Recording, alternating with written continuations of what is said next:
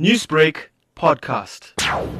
Police Minister Bheki Cele has defended police decision to retreat when they were being platted with stones by foreign nationals in the Johannesburg CBD last week. He says it was not an act of cowardice but a necessary strategy. Cele has visited the CBD where police raided fake goods. The minister insists that they will win the battle against crime. We recovered guns.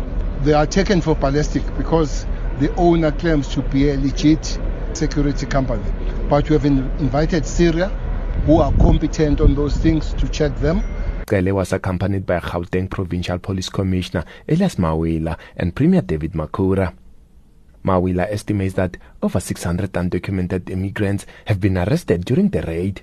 He says the CBD has been under surveillance since last week's riots. We have placed all this area under surveillance. Ever since the disruption, it was under surveillance. We have recovered 46 vehicles packed with counterfeit goods. But in these buildings, eh, we have recovered a lot of merchandise. The undocumented people, all of them, we have taken them to Johannesburg Central Police Station, whereby Home Affairs is currently busy verifying their status. And we also have our local criminal record center guys there who also check their criminal background and whether they are not linked to other criminalities. Over 600 thus far are already taken in there. Gauteng Premier David Makhura says Wednesday's seizures are proof that last week's attack on the police was an attempt to protect counterfeit goods. Last week, the police got information through crime intelligence that 30 minibus kombis delivered counterfeit goods in a particular building.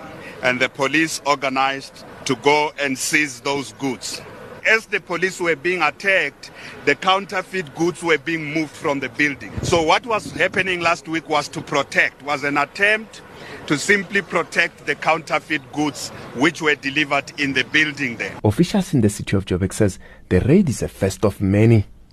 Safety MMC Michael Sun. But I can assure you it's going to be over millions. One cash sales book in one of the storerooms where there were counterfeit goods, there were sales amounting to tens of thousands just in one day. So you can imagine the value of the goods that's being taken away, and all these illegal goods will be seized and accounted for. And I'm sure our National Prosecuting Authority will follow up on these leads when they prosecute.